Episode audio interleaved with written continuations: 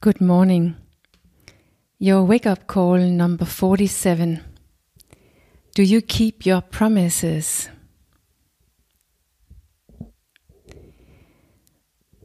Most of us are pretty good at keeping our promises to others. Because otherwise, we feel and perhaps even expect some kind of consequence that we don't want. And we expect that in the end, the others will leave us, drop us, because they can't count on us. You probably have a reputation of being one of one of those that you can count on every time. You are always there. Take responsibility, contribute, do what you promise. We're just really, really bad at keeping our promises to ourselves. Really, really bad. Whatever it is that we have promised ourselves, is always last in the whole list of our promises or our to dos. And that's why it almost naturally never is never kept our promise to ourselves. But even if we have time and space, we often run from it avoid our own promises again and again. And I think it's connected with the fact that we can't really feel a consequence. We kind of believe that it doesn't really mean anything.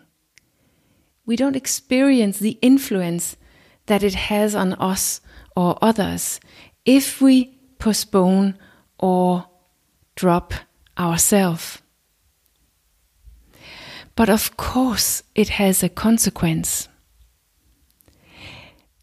It has approximately the same effect on yourself as if you had the same behavior towards a friend, a colleague, or a boss.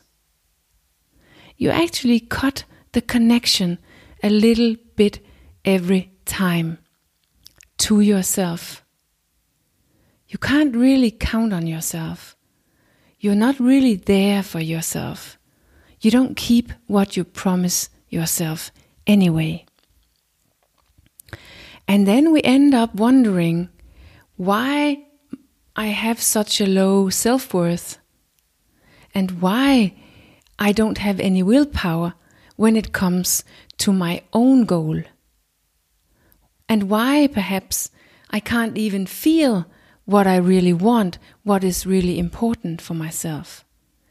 Even though we have shown ourselves one million times that it is not as important what I want, that it doesn't fit in right now, that it's too late or too early, or that it's not necessary at all. Or at least that I don't act on it.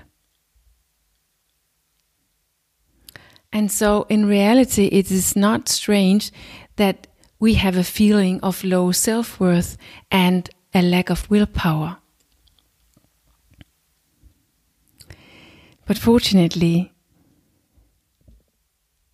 it works the other way around as well. Meaning, when you start to keep your promises to yourself, you teach yourself that you're important, that you contribute, that you are responsible. And it doesn't matter how small you have to start in order to keep your promise to yourself. The most important thing is that you start and that you notice it.